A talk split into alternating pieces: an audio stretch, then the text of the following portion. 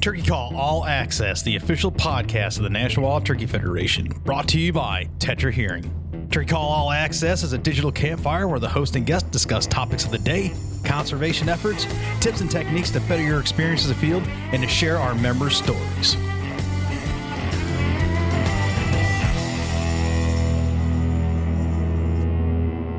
Here we go, ladies and gentlemen, episode 23. We are rounding out turkey season here on the podcast.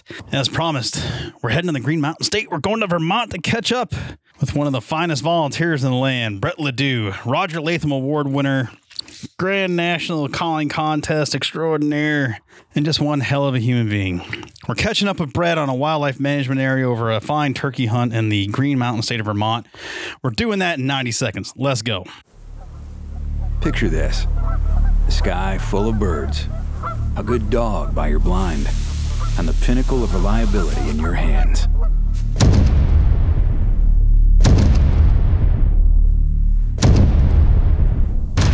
When the entire experience relies on the moment that trigger is pulled, your shotgun better be nothing less than perfect. Benelli's Super Black Eagle 3.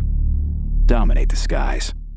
Under the visionary leadership of founder Johnny Morris, Bass Pro Shops and Cabela's is leading North America's largest conservation movement. Their partnership with the National Wild Turkey Federation is a match made in heaven for hunters across America. The Save the Habitat, Save the Hunt initiative continues to be a resounding success, with more than $6 million provided for conserving wildlife habitat, recruiting more hunters, and opening more access to hundreds of thousands of acres across the nation.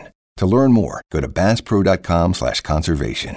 This is Jason Hart, co-founder of Nomad Outdoor, and I'm here to welcome you to the Turkey Call All Access podcast, hosted by my good buddy Fred Bird. At Nomad, we're constantly innovating to keep you more effective in the field. Check out our new 2022 Nomad turkey products, including our innovative Bull Lounger turkey vest, our new mesh-like pant, and our bino harness system designed with a turkey hunter in mind. Also, for you whitetail, waterfowl, and western big game hunters, keep a lookout for new products coming later this summer by Nomad.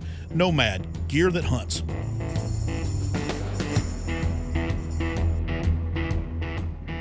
It's a tailgate party, but the honored guest is not here. Yeah, the mysterious or disappearing gobblers, I guess, right?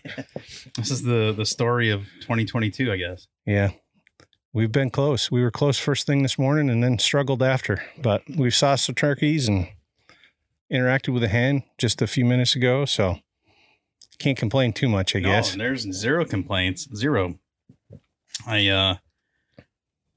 Good buddy Ben O'Brien bemoans his Montana curse. He lives in Montana. He's killed turkeys in multiple states, more than you can count on two hands, but not his own state. He swears he's cursed. That's how I feel about Vermont. MPA to an extent, but more so Vermont, because I have had birds in front of me the three times you and I over the years. I think the last time I was out here was 6 or 7 springs ago, according to Vermont Fish and Game when I got my license. I was in my old house. I was like, I have not lived there in 7 years. Yeah. Should have had one in the fall, I think. I think I missed back then. Right. But that's on me. But the curse. So Ben asked, do you believe in curses? Yes, absolutely. 100% freaking %. Yes. Yeah. Yeah. Well, today I might become a believer too, because I thought we were done first thing this morning. They were gobbling so did I. hard and came a long ways and then probably within range, but just over the knob from us and would not poke their head up over. That's the thing about, I've talked about Vermont in the past, where you have to be in turkey shape the way people out west are in sheep shape, right? Right. And I don't think people really think about Vermont being as topographical as it is, if that's the right way to put it. Like, it's freaking steep, man. They're not gradual climbs. No, they're steep. They are, but the turkeys from Montana to Vermont have no problem getting up. No, I actually, one place I hunted old gravel pit, and they came right up that steep gravel pit right to me. They saw me before I could get a shot off at them, but they don't care. They live there every day, I guess, so they figure out a way to maneuver the landscape. If everything's trying to eat you, you get pretty nimble pretty quick. Yeah. I mean, it's amazing. You know, I've hunted quite a few places too, that the adaptability of the turkey and into the environment that they're living in too. places where I wouldn't have thought would hold turkeys in other regions of the country seem to have turkeys where I wouldn't think there would be any, but they're pretty cool. We're at the Windsor Grasslands Wildlife Management. There's a beautiful piece of property we ended the day on. Talking and welcoming into the show a good buddy, Brett Ledoux, current vice president. I got to get the whole resume right. It sounds like you work full time for the NWTF. Yeah. Multiple jobs. Current vice president of the state chapter, Save the Habitat, Save the Hunt coordinator for the state. Check. And local chapter president, Upper Valley Longbeards. Yep. It's been that long since I've been an RD. Yeah. I mean, I was just trying to think just before we started here how long I've been the state, not the state chapter president, but the local chapter president. And it's got to be going on 15 to 17 years or so. So no. I've been at it for a while. And you dabble in a little competitive calling. Competitive turkey calling. Dabble. Yeah. Friction side mostly. I'm proficient in the woods with air, but my specialty, I guess, would be friction, mostly pot calls. No. So it's my thing. Not too bad. I don't think we used one pot call today. I don't know about that. Oh, you did? Yeah. Oh, okay. Yeah. Well, you were always behind me. So. Yeah. No, we did on those gobblers coming in. I used the pot call quite a bit. Yeah. I'm good. But it was quality. That's for sure. Yep. Yeah. They seem to like it. And excuse me, I feel like I'm the most realistic sounding when I'm running a pot call, but sounding good to me. Yeah. Well, I try. I work at it pretty hard. When you hunt with someone that's graced the Grand National Calling Championship stage and is placed in the top 10, you kind of sit back and let them work. Yeah. Don't guide the guide. I've hunted with a couple guys. Most people I run calls, but there's been a couple guys that I've just sat back and kind of listened and observed. My friend Chris Walls from West Virginia was one, and Matt Van Sice is another. I mean, what's the point of me calling if Matt Van Sice is calling for me? So, yeah.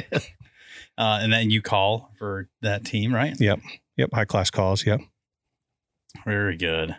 This land, like I started to say, this wildlife management area, we ended our day on it, and wouldn't you know it, NWTF habitat projects abound. Yep, it's pretty awesome. Yep, we've done quite a bit of work on this property here. Planted some food plots, done some apple tree release work, and another property we were on earlier too. We planted some apple trees years ago, so we're pretty active on the landscape, trying to get habitat work done and that kind of thing. So I would say I don't have hard data on this, so I don't want to kind of speak in hyperbole, but between you guys here in Vermont and Massachusetts, out of all the New England states as a region, you guys get after it. Yeah, we've had a lot of different projects throughout the state. Camel's Hump State Forest is one recent one. Atherton Meadows, I think, is another project that we've done recently this year. I think we did some apple tree planting over there, and we stay active. We have a pretty good group of volunteers, and we partner with Fish and Wildlife and BHA on some of these projects. So got good manpower too. So had Nicole Meyer on the program many shows back, and the state agency here is really progressive in a way that is, it's R3 in the forefront, and creating a conduit to the new would-be hunter, or the new emergent adult hunter, to get out here and experience any and all of this in the way that they see fit. It's very welcoming, and I think Nicole, for her part, does a damn good job. Yeah, she does a great job. We have great partnership with her. I am also a hunter safety instructor, so she's heads up that department, and I've participated in a bunch of those learn to hunt programs that we've done, either deer, mostly turkey, because that's kind of where my passion lies. That's your bag. Yeah. And actually Nicole told you the story about her hunt, and I was right there looking over her shoulder as it unfolded. So it was an interesting hunt. I'm glad I listened to that podcast and messaged her after that. I'm glad she actually told the full story, because sometimes things don't go the way we want them to go necessarily.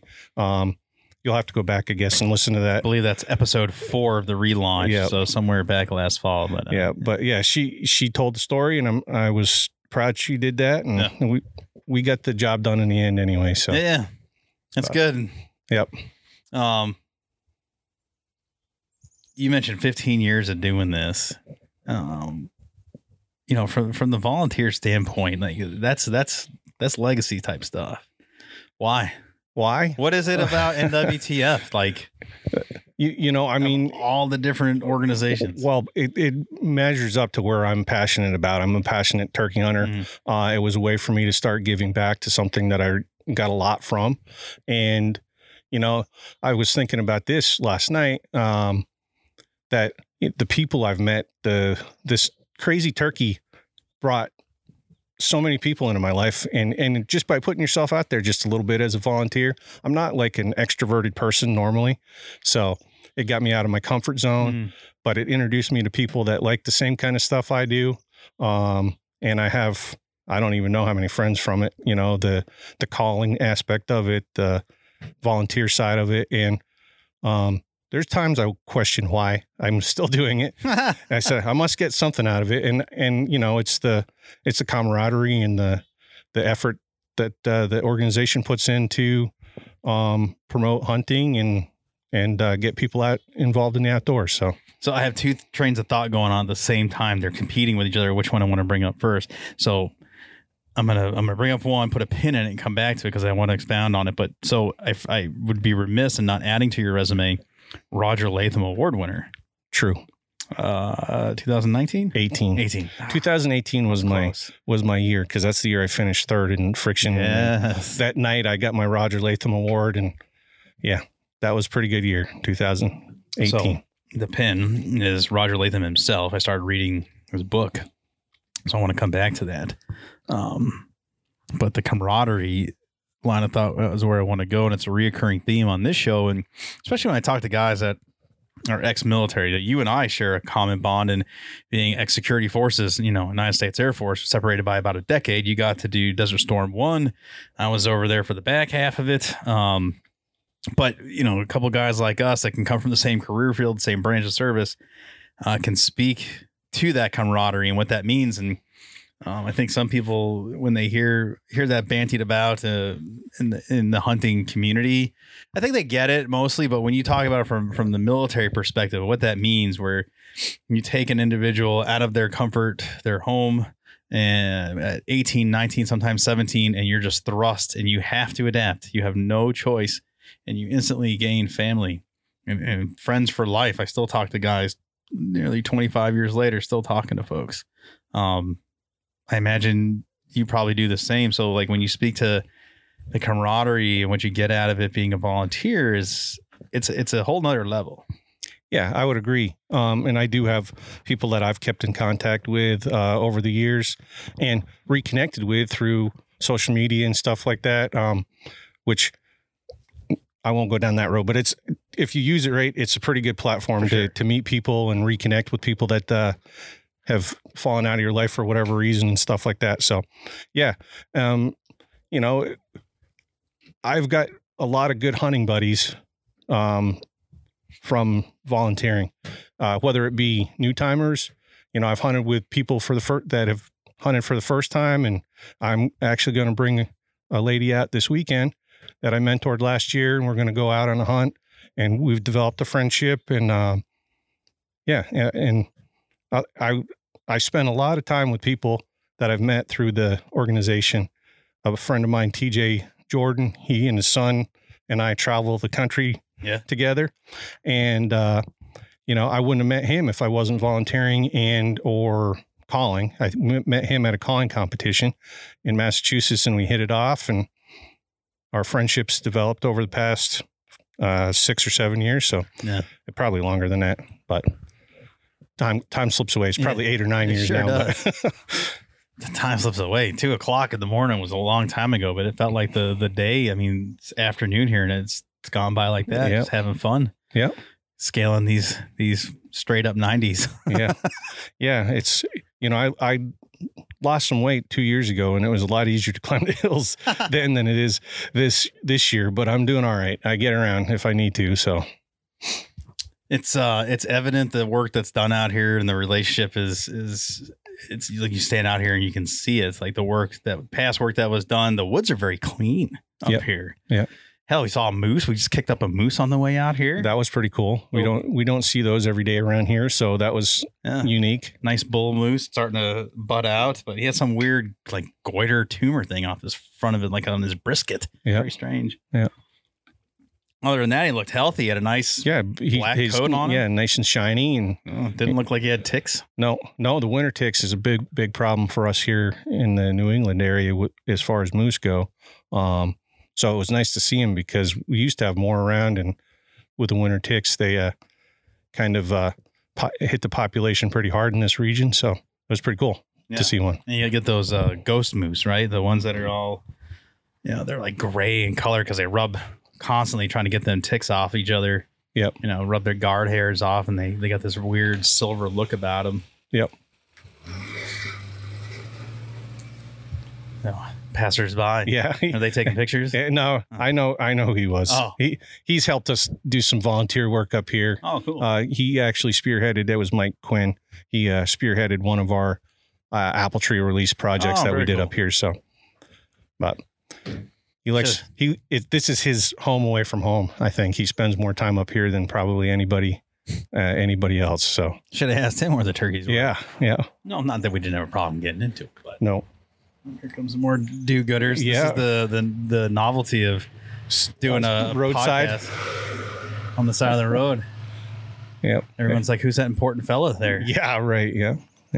They must be talking about you. And that then. NWTF ball cap fresh from the banquet season, of which you guys had a really good event, I heard. Yeah, we had probably our best, well, not probably, definitely our best banquet we've ever had. And that goes back to the people that attend the banquet. I help organize getting it going, but if people didn't show up, it would be a hard thing to raise money at. And I've got a good group of people that have been coming for many years, and then they bring new people in. So the attendees are where that was at. We had good product, but it was really the attendees that were ready to spend some money. I think we held the state record for about a week. Yeah, and I heard that. Yeah.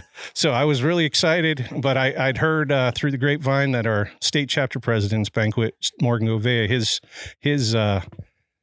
he had about almost 200 people there, and his blew us out of the water, but I was happy for that too. Well, that's great for the state, right? Yes. I mean, again, I talk about this every podcast episode, the power of those dollars, the power of the $35 membership, and how on average it's matched 5-1.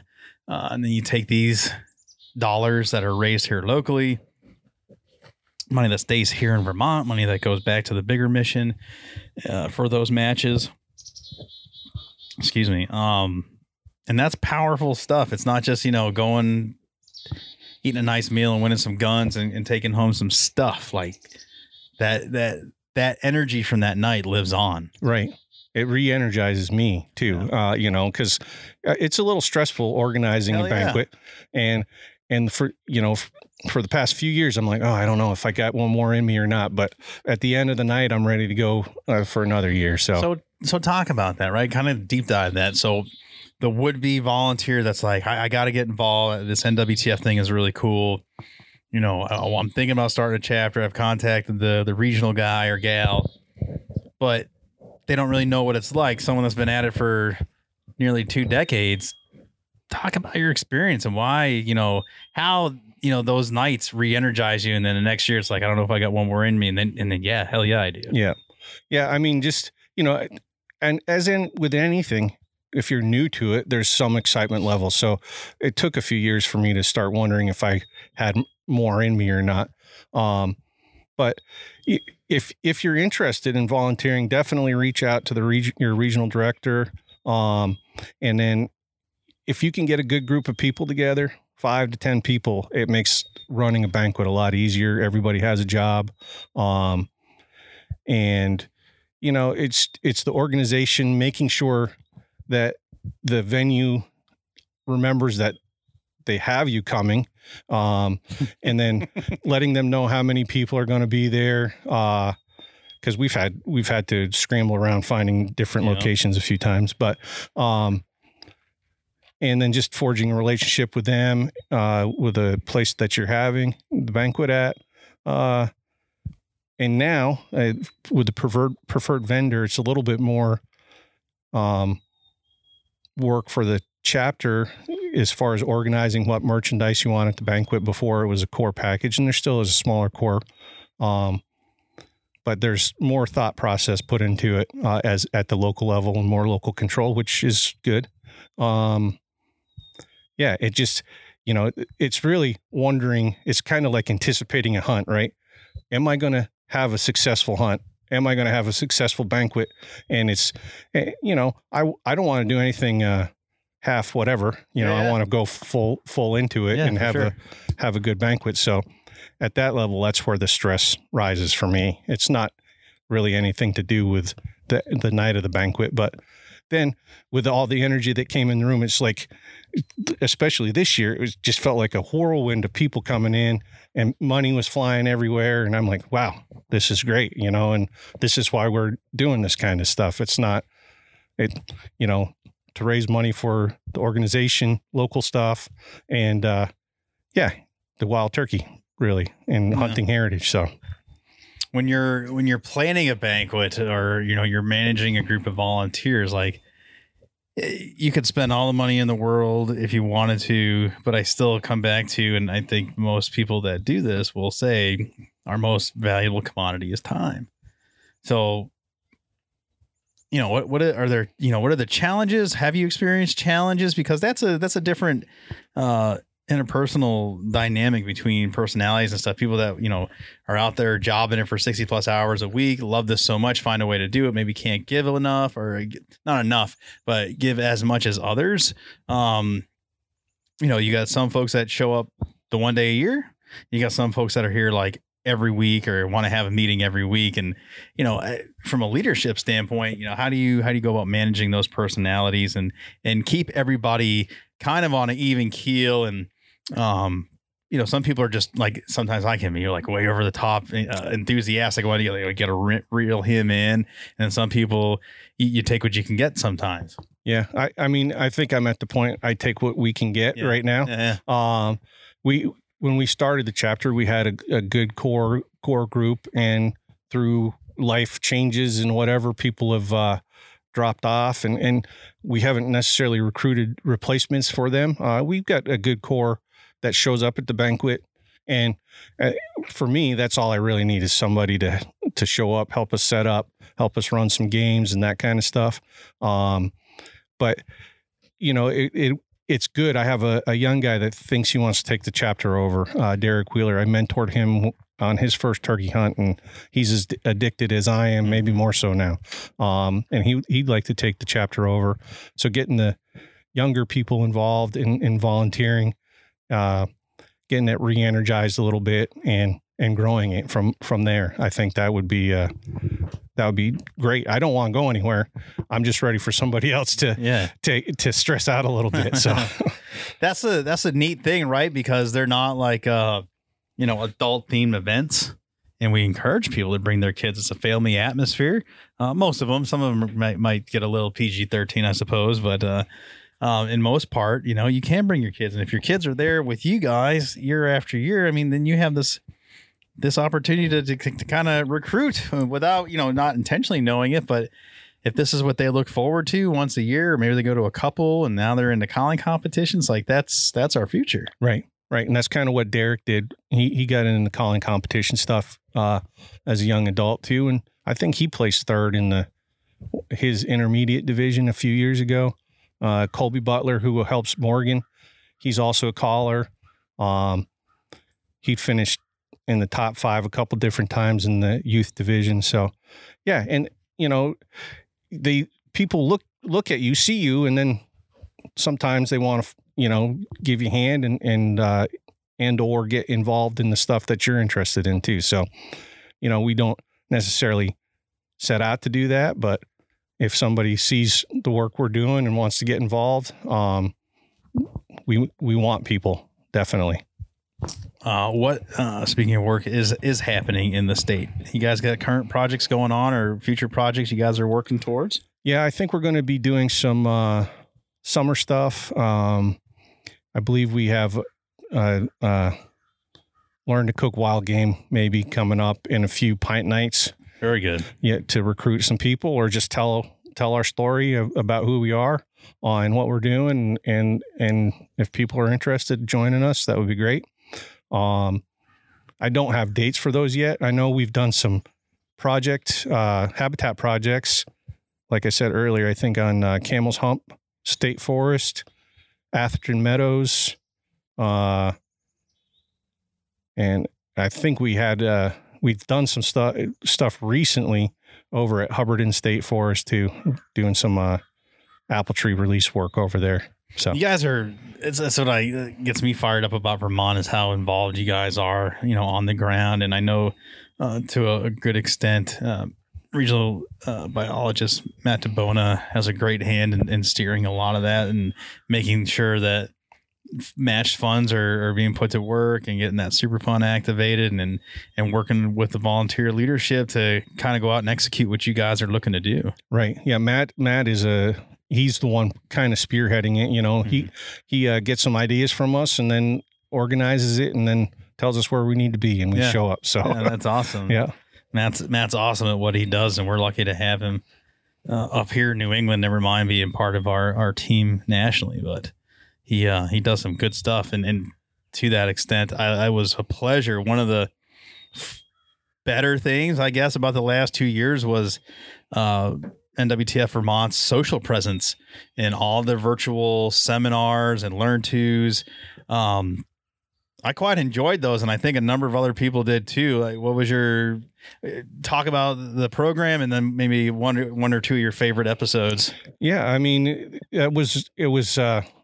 During COVID, when we first started that, I think 2020, and there was we wanted people were getting interested in getting out in the woods more that year.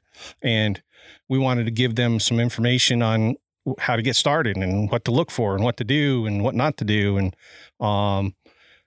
so Matt approached the state board and a few of us jumped on and we did stuff as far as what's in my vest? What equipment am I using?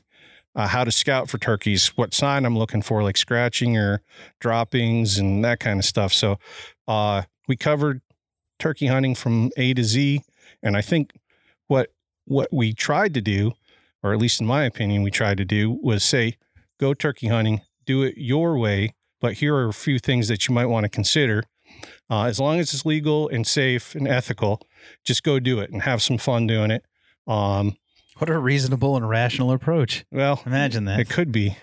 Keep going. I just want to get my. Yeah, no, that's what I think. I mean, I'm for whatever you want to do as long as it's legal and safe and ethical. So, yeah. But yeah, that's right. I mean, that's a. What's the mom saying there? Catch more flies with honey than vinegar, right? If we're trying to bring more people or give them an encouraging hand, especially during that time when like it's all doom and gloom, like that's the exact approach. Right. Yeah. And then we've done it over the past couple of years. I mean, it's a group of us, maybe 5 or 6 of us that are involved. Everybody kind of covers something different. Map reading, online mapping, that kind of stuff. And yeah, just getting people excited to get out there and give it a try. I actually met and mentored a person through that program. We fall turkey hunted together and, we were on some birds. We scattered the flock, or as best I could. Fat man running at a bunch of turkeys didn't really scare him too bad, but I got him to take flight and scatter a little bit. And then, called them back in. We thought they were on the ground, but they tree hopped all the way back in. And then really, yep. And then they pitched back into the field we scattered them out of, which I should have known to set up there, but I set up because I thought we would call them coming into the field. But they, like I said, they tree hopped all the way back in, but it was great fall vocalization, kikis, yelping. Yeah, it was a pretty good hunt. So I don't think I've ever seen that tree hopping. I suppose out here that's easier done than some of the more arid parts of the country. There's like so many trees. Yeah. Yeah, we jumped them. They were on the high side of the field, so when they scattered, they pitched off the field and flew, I don't know, 100, 200 yards into the wood line and must have landed in trees and then just tree hopped back in. And it was cool to watch. But yeah, that's very cool. I love fall. I love fall hunting because of the reasons you just said. I mean, the vocalizations alone are just a great... It's just a great time to be out and listen and learn. You'll listen to and learn more turkey talk than you will this time of year. Yep. Two completely different hunts, but I mean, it's just fantastic. Yeah. I like the fall almost as much as the spring. There's something about the gobble that's a little different than the fall, but you can get them to gobble in fall a little bit too. So, but yeah, it's either one, fall or spring is pretty exciting. And then sharing it with new people, I really enjoy. That's one of the things I enjoy doing most is sharing with new people and people that I've experienced. It makes getting up at 3 o'clock a little easier if I'm meeting somebody, and I get to share the experience with somebody. So it's a win-win. Well, you, what's the shotgun season here in the fall? I don't know the dates, but it's in October. Is it? Do you guys get the whole month, or is it a one-week deal? Like New Hampshire? Depending on the part of the state, there's different lengths in the season. I think on the western part of the state, the season runs a week or so longer than it does in this section, and it's usually at the end of October, and it might run into early November some years. But so, how do you? Do you tote out a couple of different rigs? You have a turkey rig and then have your deer rig or your bear rig, because that time of year, I mean, the critters are moving. Yeah. You know, if I'm going to turkey hunt, I'll just turkey hunt. Yeah. And then, a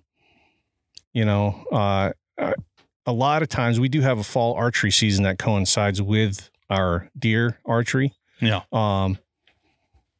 There's something about archery hunting turkeys and me that don't get along. So I've kind of decided that only if everything was perfect, I will try to shoot another turkey with my archery equipment. But I have admiration and respect for everybody that's able to do it on a consistent basis. Yeah. So I'm with you on that. Same thing. I learned long ago that not for me.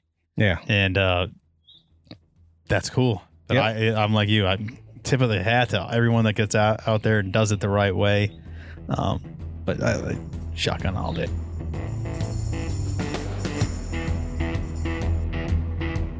Under the visionary leadership of founder Johnny Morris, Bass Pro Shops and Cabela's is leading North America's largest conservation movement. Their partnership with the National Wild Turkey Federation is a match made in heaven for hunters across America. The Save the Habitat, Save the Hunt initiative continues to be a resounding success, with more than $6 million provided for conserving wildlife habitat, recruiting more hunters, and opening more access to hundreds of thousands of acres across the nation. To learn more, go to basspro.com/conservation. Picture this.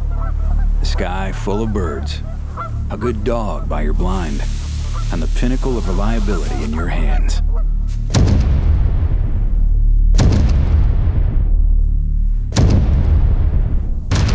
The entire experience relies on the moment that trigger is pulled. Your shotgun better be nothing less than perfect. Benelli's Super Black Eagle 3. Dominate the skies.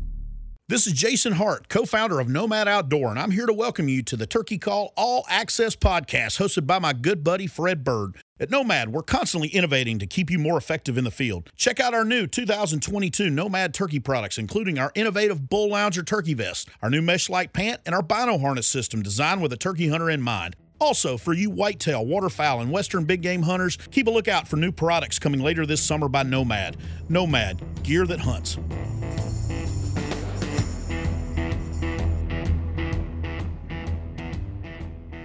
All day. Yeah, I'll carry my shotgun. I used to, when I was first started turkey hunting in the springtime, I'd have my bow and my shotgun sitting side by side, and every once in a while the bow would come out with me. But Right now, I'm just a shotgun turkey hunter. Yeah, I'm happy to admit it. So yeah, no, it's great. There's no need to apologize or qualify the statement. It's a cool way to kill turkeys. Yeah, yeah.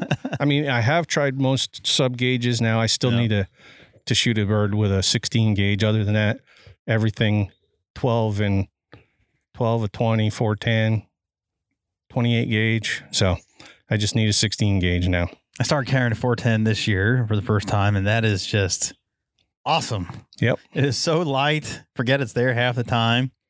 Haven't pulled the trigger yet, but I suspect this weekend we probably have a chance. I'll get my daughter behind it anyway. Yeah. But it's a great option, especially like, you know, for a young lady, you know, to go out there and get after that, something like that, something that's not very intimidating, because aesthetics, I think, play into a lot of it, especially with the kids. Something that looks big and scary and heavy and it's cumbersome and you can't quite, you know, muckle onto it, can make the experience not so pleasurable, but a nice little 410. Yeah, you can get after that. Yeah.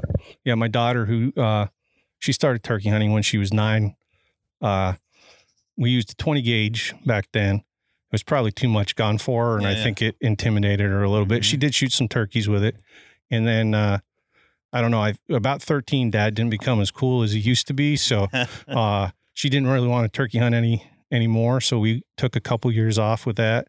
But in 2020, when she was 18, she decided she wanted to get back into it. And she's, you know, shooting the 410. And even the person I mentored last year, the adult hunter that I mentored last year, she used the 410 as well. So It doesn't hurt too much, and it's pretty effective. Yeah, it's a great option. It's just the technology's come along to make that a good ethical option. So it's nice to see so many agencies have come around to it. I don't know what the exact number is across the country. You might even know, but I know New Hampshire in particular was a little slow to come around to it. There were a lot of old school thoughts on the matter, and they figured it out. Yep. So. Yeah. Yeah. We did the same with the shot size too, with the advancements in shot. You know, I think our old regulation was a 2 to 8, and now it's 2 and smaller. So, so if there's more advancements, we're ready for them. I don't know. There possibly could. I don't know either, but if there is, we're ready. So we're good to go. No, that's good. That's real good. It's early in the spring season. So, your travels, I know you've already been out west. You got anywhere else you're going, or are you staying home now? Yeah, I mean, I've got some ideas of maybe places to go if I can. You talked about time and money, really, or what's holding me back right now. Yeah. And Pennsylvania is on the list. I got a license. I got a tag for Pennsylvania, New York. I might hunt Maine. I have a license for Massachusetts, so I might get back down there. It just depends on what kind of time I have, but I was in Iowa and Nebraska. That was my week-long vacation trip. So we did all right there. 3 birds and between 2 of us. So I got one in Iowa, which was a state that I never hunted before. So I was happy with that, and called the bird in for my friend Chase. He's a 9-year-old turkey killing machine, and I got the call bird in for him in Nebraska, so it was all good. So that boy shows up on your newsfeed quite a bit, and he might be the youngest 49 state super slammer there's I was wondering about that. I'm not sure how many he's at. I think it's 12 now, but he's definitely lucky. He's got the dad he's got. So, and I'm happy to be tagging along with him. So he I think I've recorded on video maybe 6 or 7 of his states that he's shot birds in. He rode in a car with us last year. We drove out to Kansas and hunted Kansas, South Dakota, and Nebraska. And we didn't take any breaks, really. We drove straight through, and he was a trooper. He stuck with us the whole time, was ready to go whenever we were ready to go hunt. And, yeah, he's a pleasure to travel with, and as is my buddy TJ, so. Not a lot of 9-year-olds that can handle that. No, he had a hot spot, so he was able to play some there you go. some of his Fortnite stuff with his buddies at home. So it was like sitting in his bedroom, I guess. So. The key to success, the old Fortnite. Yeah. feel lazy as a parent sometimes when I give it to him, but I mean, sometimes you got to do what you got to do to survive. I'm pretty sure he has a limit at home, but when we were on the road, there was no limit, and it kept him entertained. And like I said, he was ready to turkey hunt when he was turkey hunting time. Great tips, tools of the trade, you know, and you're a traveling turkey hunter, especially if you're getting the kids involved. I mean, you forget what it's like to be a kid, and you know, it's nice to maybe even refreshing to hear some of this stuff. People that you get so far removed from it, or you don't even know what's happening half the time with technology anymore because it advances so fast. You don't know what the kids are into, and you don't even add it into the equation of travel. But having some of those creature comforts for the kids makes the travel for everybody. Oh, definitely. Yep. Hey, are we almost there yet? And he didn't ask me that one time. So it worked. It worked pretty good for that. And I think it's the past 3 or 4 years, we've really gone quite a bit. We've done quite a bit of driving. We went to Illinois in 2020, and then, like I said, last year out to Nebraska, and this year to Nebraska and Iowa. So he rides in the car pretty good. So what's been the most challenging adventure yet for you so far? I think my home state is the most challenging. Oh, shit. I'll second that. You might be cursed. I'm not saying I'm cursed, but there's, I think it was 2015. I wanted to try to shoot a bird in all 6 New England states. Yeah. And, I went to Massachusetts, hunted Cape Cod area with my friend. I got a bird down there, within, I think it was the first day. And Rhode Island, I shot one, which Rhode Island, everybody was telling me was going to be the hardest one. And then it took me maybe a week to finally get on a bird here in Vermont to finish it off. So I think Vermont sometimes it's great hunting, but every once in a while the birds give you a fit. So, and this state sometimes can be the hardest. I think it is. I'm not hunting Connecticut, but I suspect if I get down there, it's going to come a little easier than Vermont. Yeah. I went down the first time I went down to Connecticut. I drove down, didn't really know what I was doing, where I was going. I picked a piece of state land, and I called 7 birds in. So, I mean, I might've been just perfect timing or whatnot, but Connecticut's it seemed pretty easy. Good flock of birds. Yeah. Yeah. You hear people that'll travel from other parts of the country, and they're always surprised by, I don't know, they just look over Connecticut and Rhode Island just because they're just so small. You don't even consider them, but it's a really liberal bag limit down there as well. In Connecticut, yeah. Now it's 5 birds, state or private land, and it's all-day hunting now, too. I think they went to all-day last year, maybe. So, and I would argue or throw it out there that just because you can doesn't mean you should. I would agree with you. I said 5 birds because that's what they say, but I don't know. 5 birds is a lot. We've got a couple states in New England that like to, you know, have a liberal bag limit. Yeah. So just like you said, just because you can, maybe you should reconsider some of that. Yeah. Well, that's just personal. Yeah, me too. There, right. Right. But it's worth having at least if it provokes thoughts and someone went, well, new hunter, well, why wouldn't you want to fill all 5 of those tags? Like, oh, we can have a further conversation. Right. When the rest of the country is battling, a decline in the turkey population, we're doing pretty good up here. There's no sense in Brett Ledoux's opinion of over harvesting what we have. And I guess that's why I would not consider shooting 5. Yeah. Although I don't know. I say that it's hard, right? So these self-imposed rules that we hunters do, turkey hunters do. Yeah. But then you say that, right? So, I mean, the statement of over harvesting is kind of loaded insofar as we trust our state agencies to set those bag limits or their commissions or however they go about their rulemaking. So there has to be a good amount of science to go into that data harvesting collection for those professionals to lay out such bag limits, right? So I guess on the landscape that in Connecticut, I would assume that they're in good shape if they can have such a liberal bag season. I just think, like you, that we as turkey hunters and that are passionate about it, I can you know, I don't bemoan anyone that wants to fill all 5 tags. I'd have a hard time if I had 5 birds in the spring that I was able to harvest, that'd be hard not to. It's fun as hell to shoot turkeys, man.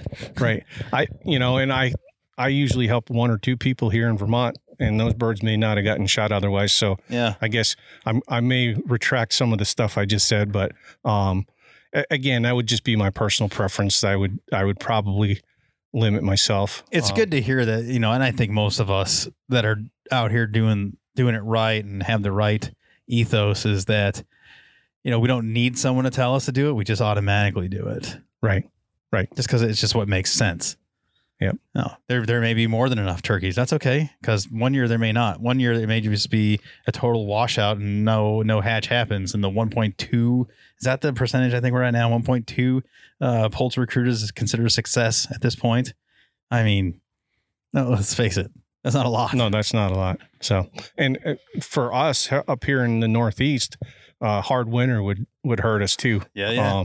We've been fortunate the past several have not been typical New England winters, but I think it was 14. We had a pretty severe winter that held on for quite a long time, and we saw the results of that for the next year or so. Yeah. And the good thing was they do bounce back usually pretty quick with poult survival if it's a good spring. So we rebounded quickly back to normal, I guess. Yeah, and I mean this morning is proof positive that there was no shortage of birds. It's just they didn't, They didn't read the script like we wrote it, but there were the sign in some of these beautiful bottoms was just, it was a lot, and it was fresh, and it was like, oh, we're right on their tail somehow. Like we were tracking turkeys via scratching, like you would track deer in the snow. It's crazy. Yeah. There was plenty of sign, and I know there's turkeys in those places. I mean, I've been turkey hunting this area since the late 90s, and usually where there's turkeys one year, there's going to be turkeys the next year, and historically, those places we were today hold turkeys, and the sign is there to show you they hold turkeys. And we've seen some turkeys, had a bunch of gobbles first thing this morning. So, just because we're not carrying one doesn't mean it wasn't a good day, I guess. Oh, no, for sure. I mean, I told you I'm going to go back and check my my health app and watch my heart rate spike about 5:45 this morning and just watch it continuously beat off the chart for about 20 minutes because that's what that set kind of worked out to be. And then we had a daggum coyote. Came right through while they were right in front of us. We couldn't see them, but they were right there. And I don't know why that didn't spook them too bad, but they kind of still held out. You and I both said it, like freaking coyote, and then pop, pop, pop. And then we both started calling to them, and they didn't bugger, man. I was surprised. Yeah, I thought, oh, that's it. I was surprised at that too. I've had coyotes mess up my turkey hunt before, so they were ringing the damn dinner bell for 20 minutes. I mean, kind of can't blame them. No, they were gobbling good, and they came a long ways. They just didn't come quite far enough, I guess. All that goblin, I'm surprised it didn't attract hunter attention. I mean, that coyote obviously was hunter, but I mean like human being hunters. Yeah, that's a lot of noise. That particular area doesn't get too much pressure. Yeah, not easy to get to. No, and most of the areas I do hunt get a lot of pressure. That is one of the ones that doesn't get too much, and I try to not overpressure it myself. Maybe go in once a week or once every other day or something, just so that we're not, I'm not spooking turkeys every time I go in there. Yeah. I'm trying to keep them as fresh as I can anyway. Yeah. Yeah. There's no secret spots for sure up here in New England, but none. That is not a spot that gets a ton of pressure. So we, probably every other podcast, this comes up about our neat colonial land sharing tradition that we still enjoy up here from the most part of the top three states in New England. Lot of posted signs. It's in this state all of a sudden. Yeah, a lot. I've been. I'm bringing this up because it's, Rhode Island, Connecticut have their weird laws. East of Worcester has crazy laws in Massachusetts. New Hampshire, do whatever you want. Maine, do whatever you want. But over here, so many yellow signs. There's a lot. And, like I said, I've been hunting since the late 90s. And I was thinking about that as we were riding around trying to get on another bird. A lot of the places that I had hunted, I'm no longer able to because of posted signs or development sometimes. houses where I used to turkey hunt. And, but you know, I still enjoy the way we do it here. If it's not posted, you can legally hunt. I do too. And I thank God for it. Yeah. Cause I don't know what I do, honestly. If I had a 40 acre lot piece of property and that's all I could hunt, yeah. I don't know if I would probably still do it, but it would make it a lot more challenging. So I'm happy with the way we do it here, and I hope we continue it for eternity. Yeah, really, for sure. So. And it just goes back to that hunter landowner relations you can't harp on that enough. And I didn't really see any stitches of trash. I'll be honest. I went down where I'm at. It's nothing to go through and come out with two, pant pockets full of trash and friggin' Mylar balloons and crap like that. Your woods are clean. So, I mean, that's got that going for you, right? And I don't know if that's the Vermont hippie thing or it's just people are good stewards of the land. But, I mean, if we're going to get access to some of these posted properties, I mean, that's one of the bigger keys. And I also wonder if people immigrating out of the city centers, these big metropolitan areas. I know Vermont experienced a lot of people moving in, pandemic, post-pandemic. I think we're post-pandemic now. I heard on the radio this morning that it's official. I think so. Someone said it, so I'm going with it. I think that could be some part of the equation with folks coming in, and yeah, it's just not their norm. I would think, and that's the thing we're trying to share our experiences with people so that, okay, it's not such a bad thing that we're doing out hunting, and I think you're right that some of that new posted property and new housing areas and stuff like that is probably partly to do with the pandemic. But, if I was raised in a city, I might have a completely different perspective on what I think about hunting and guns and whatever else. I was fortunate enough to be raised in a hunting family, and I understand it. But I can see other people's point of view and why they would either be against it or not quite understand what it's all about. So you almost wonder, right? Like when people move into a town like that, if either the town or the county or the state in total, like their communications department would have like a mailer ready for them. Hey, welcome to the state. Don't screw it up. Right. Here's our traditions. Here's what people do up here. We farm, we set fires outside. We hang out outside a lot. We hunt, we eat the stuff we hunt. Join us. But please respect the traditions we have and assimilate. Don't come up here and erect 10-foot fences and stuff like that. Right. Yeah. I think it's a good idea. I'm making that a recommendation right now. Yep. Every chamber of commerce, anyone that's got a new title office, and they get those new people, just send it right out in the mail. Yeah. I would just suggest moving up here and being open-minded about the things we do up here too. I think you mentioned Nicole, she wasn't from a hunting family originally either. And her perspective changed once she got up here too. So just give us a chance. And Vermont's a weird state though. It's like an outlier state because there's so many opposing philosophies in this state politically and otherwise, but it works. Yeah. Seems to folks have figured it out to go along, get along kind of thing. Yep. Live and let live kind of. Yeah. Which is great. It's very libertarian, even though some of the folks in the capital are not, but I digress. Anyway, a point you had made, or we were in the truck together, that I didn't consider was Vermont's done such a good job of promoting the outdoors, and then the people that are residents here do enjoy that outdoor lifestyle, like out west. But it adds to that. It's not necessarily hunting pressure, but it's human pressure during these seasons. We saw a whole bunch of people out just going for a walk in the woods. I don't know if they're ignorant to the hunting season and they don't have to stay out.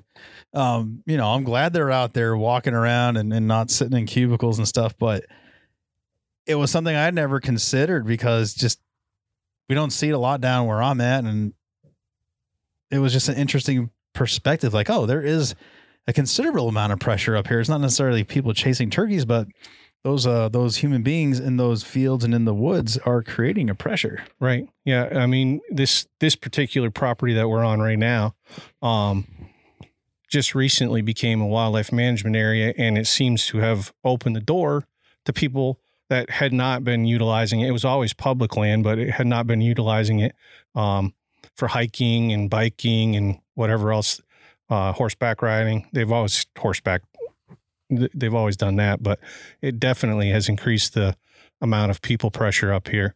The wild game, it's still plentiful up here, so we just got to be willing to share the property with everybody and avoid as much conflict as you can. So yeah, no, but I think it's an interesting point to be made. I know so much of that gets a spotlight in the fall seasons, but generally, you don't see that come spring. It's turkey hunters out there doing turkey hunters do, but I don't know, maybe it's a northern thing. Maybe he's tired of being cooped up and a nice spring day finally arrives. Yeah, I would agree with you. Just get the hell out and feel the grass and let the mayflies bite you, by which the way they are. They're numerous. Yeah, they think they came out yesterday with the warm weather. I was like, oh, this is it. We're here. Yeah. Yeah. You could tell this spring was a little later. We didn't have a lot of snow on the ground even through March and April, but the cold weather seemed to hold on, and gosh, it did. The leaves are just starting to pop out now. Sometimes it's well advanced from what it is right now. I think last year by this time we were full leaf out. Yeah, which made it impossible to turkey hunt. It was tough. Yeah, I kind of like full leaf out because then I can reposition myself a little easier. Right now in these open hardwoods, you can see 200, 300, 400 yards, and if a turkey's hauled up somewhere and you want to try to get around on them, it's hard to do right now. I'm a field junkie. I like to see for long distances, so the woods frustrate me tremendously. Yeah, I was sharing. I missed a turkey the other day that I'd watched come through the hardwoods from a long ways away, and I was telling a friend of mine that I'd prefer them to just pop up in range so I don't have to watch them, because I start getting a little too anxious even at 20 something years into this when they're coming down through. I like watching them, but I'd rather have them pop up within shotgun range as soon as I can see them. So those birds this morning, I'll tell you, when we walked away from that set, or they walked away from our set, I was somewhat relieved that I didn't get eyes on them, even though they were 15 yards in front of us. But because of the terrain we talked about, we just could not see them. And I'm relieved to not know what they looked like, how big they were, because they sounded like monsters. They sounded like they were roaring monsters under the bed coming to steal your soul. And I believed them. But then they didn't show up. And I'm also throwing BS flag on the mindset of animals don't understand or know political boundaries, because that is straight up bull crap. These birds walk that fine line right on that posted piece. I think if we stood up and made a move on them, we would have definitely saw them, but I think we would have been killing them on posted property, and that's not happening. So I think that would have frustrated the situation even more. Like, these sons of guns are just held up hard right behind these yellow signs. It's like they knew right where the property boundary was. It sure seemed it this morning. Even where the way they came in, it sounded like they were going to come to our left, and then all of a sudden they took a hard right at the property line and followed that right up to us. So, and they left the same way. Yeah, yeah. I think they were on our side for a little bit, but they quickly crossed back over, and then they, like you said, they went away faster than they came in. I think that's for damn sure. They were gone, but we didn't spook them. They just decided that they had greener pastures to go to or something. And 1 second they gobbled right in front of you. I had slipped back a little bit, hoping that I could coax them into you. And then next time they gobbled, they were several hundred yards away. I'm like, holy, can't believe they moved that fast and that far. Maybe that coyote came back and just ran him off. That's what I'm gonna tell myself. Yeah, that must have been what it was. Old Wiley came back and was like, he couldn't resist it. He's like, I'm getting my turkey dinner. Yeah, but they definitely gave us everything we wanted except for a peek up over the knob. But yeah, it was a good show. I'll be back this month. That's the nice part about this trip, is I can come back. Yeah. Just a little bit of a drive, no big deal, but some of them other states, man, it's high pressure stakes. Well, that's why I like, that's what I like about hunting multiple states in New England. I mean, from where I'm at, I'm central, east central Vermont, around the White River Junction area. And I can be in New York in a couple hours. Yeah. I can be in New Hampshire in 20 minutes. I can be in Maine in 2 or 3 hours, Massachusetts an hour, Connecticut a couple. So, I mean, I could technically hunt and wake up one morning and just drive to go hunt any of those 6 to 7 states. Yeah. So I think a lot of people are hip to that now in the last couple of years, realizing like how cool that is. Like down by me, you know, it's not impossible to go hunt New Hampshire, Mass, Maine, with Maine being all day. That really opens it up. Yeah. You know, and then vice versa. Over here, you could do Maine, Vermont, Mass, you know, and if you're a baller, sneak down to Connecticut. Right. Right. Well, one of the things I had a friend talk to me about, because Maine offers all day hunting, and I guess Connecticut now, would be to try to shoot a bird in 3 states and in one day. No, I know it's being done. Yeah. Yeah. I'm trying to think if I want to say I came close 2 years ago to doing just that, but it didn't come together. I know other folks have, yeah, for sure. Just studs. Yeah. Yeah.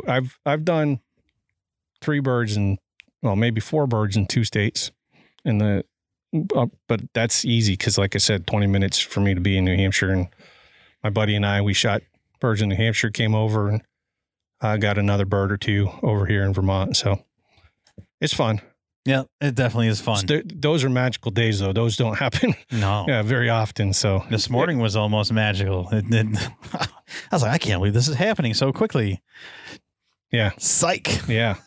That's the way my season's been going here in Vermont and New Hampshire. I've been on birds, probably had birds within shotgun range every day, and a couple misses, and inexperienced hunter with me, and then today's hunt where we just couldn't see the birds. They were just over the knob. So that's that. That was a fast hour, man. That's an hour already. Yeah, that's a fast hour. Parting words.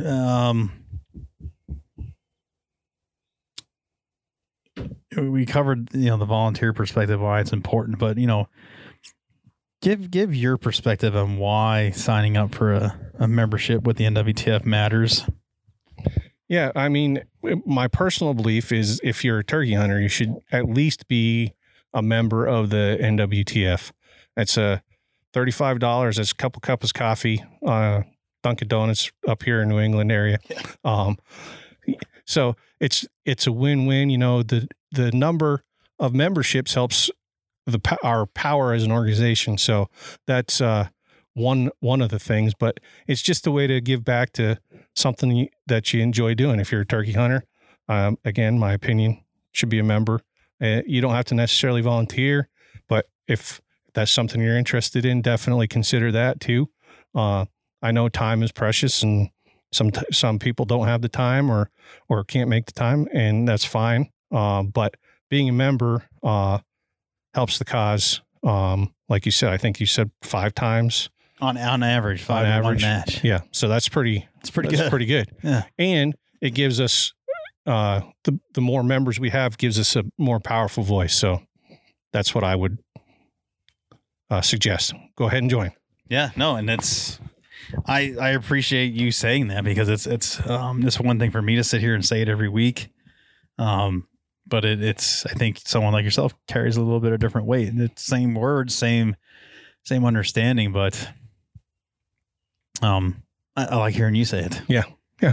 Well, I mean, it's the organization as a whole. I've enjoyed all my volunteer hours with it, even when I get a little stressed. But it's given me, more back than probably what I have given it. So, yeah. And that's, you know, a lot of people I've heard ask what is in it for me. Well, I mean, there's a lot in it, and sometimes you can't express it in words, what's in it for you. Yeah. So, join, get involved, and see for yourself. I would say, yeah, doing just that, and don't go into it with, I'm looking for something.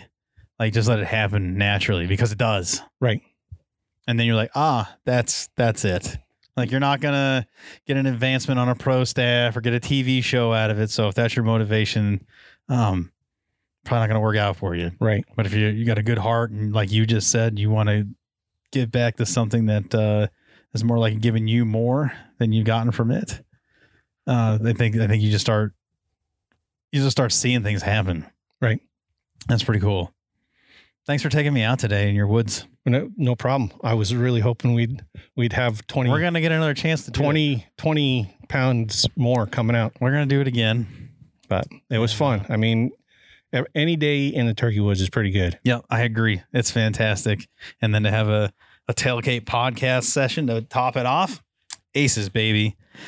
That is all from, the Windsor Grasslands Wildlife Management Area Tailgate Podcast Sesh. Thanks, brother. No problem. Thank you. Right.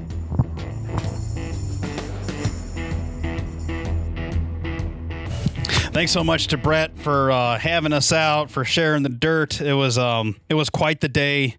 And to end it with a little tailgate podcast session, well, that was just the cherry on top. And I appreciate his contributions to the program and certainly all he has done over the many years as a volunteer for the organization, both in Vermont, New England, and nationally, and what he represents as a volunteer. He's they don't make a lot like Brett, and we're so fortunate to have him. So thank you, my brother. Appreciate the time, the hospitality, and it's always good to share the turkey woods with you.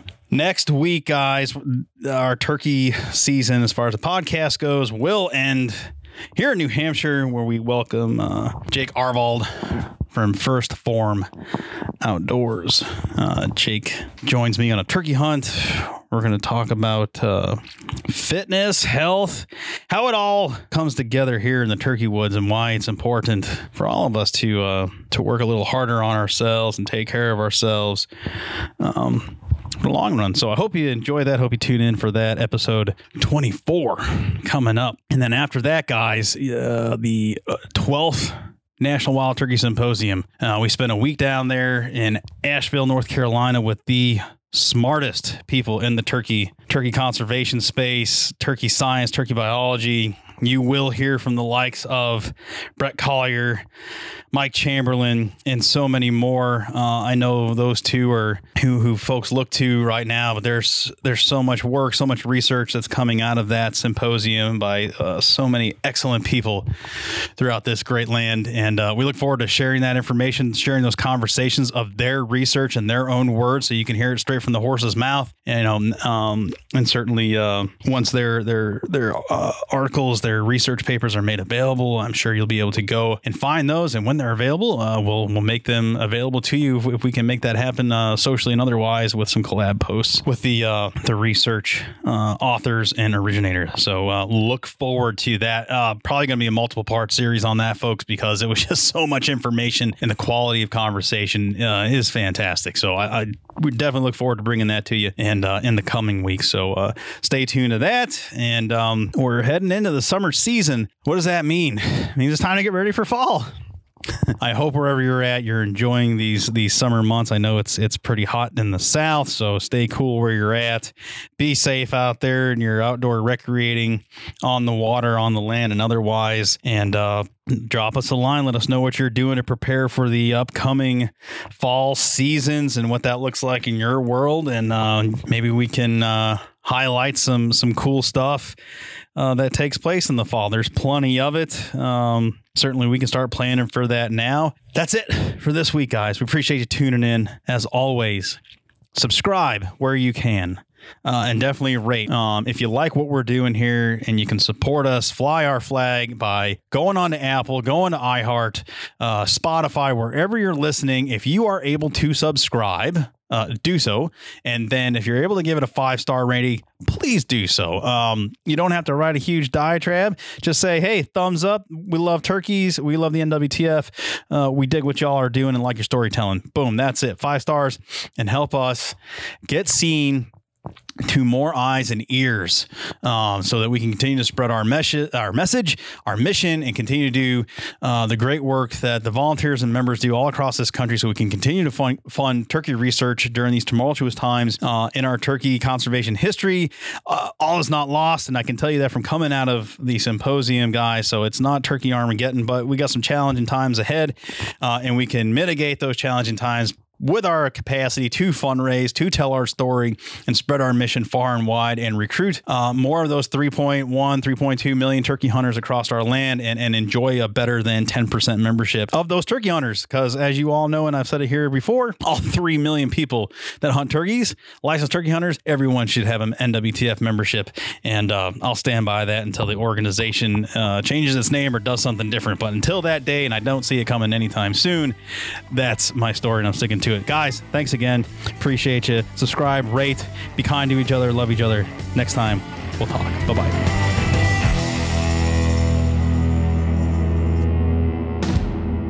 This is Jason Hart, co-founder of Nomad Outdoor, and I'm here to welcome you to the Turkey Call All Access podcast, hosted by my good buddy Fred Bird. At Nomad, we're constantly innovating to keep you more effective in the field. Check out our new 2022 Nomad turkey products, including our innovative Bull Lounger turkey vest, our new mesh-like pant, and our bino harness system designed with a turkey hunter in mind. Also, for you whitetail, waterfowl, and western big game hunters, keep a lookout for new products coming later this summer by Nomad. Nomad, gear that hunts. Picture this, the sky full of birds, a good dog by your blind, and the pinnacle of reliability in your hands.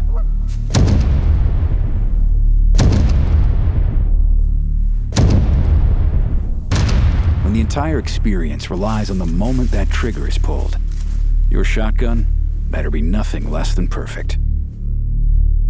Benelli's Super Black Eagle 3. Dominate the skies. Under the visionary leadership of founder Johnny Morris, Bass Pro Shops and Cabela's is leading North America's largest conservation movement. Their partnership with the National Wild Turkey Federation is a match made in heaven for hunters across America. The Save the Habitat, Save the Hunt initiative continues to be a resounding success, with more than $6 million provided for conserving wildlife habitat, recruiting more hunters, and opening more access to hundreds of thousands of acres across the nation. To learn more, go to BassPro.com/conservation.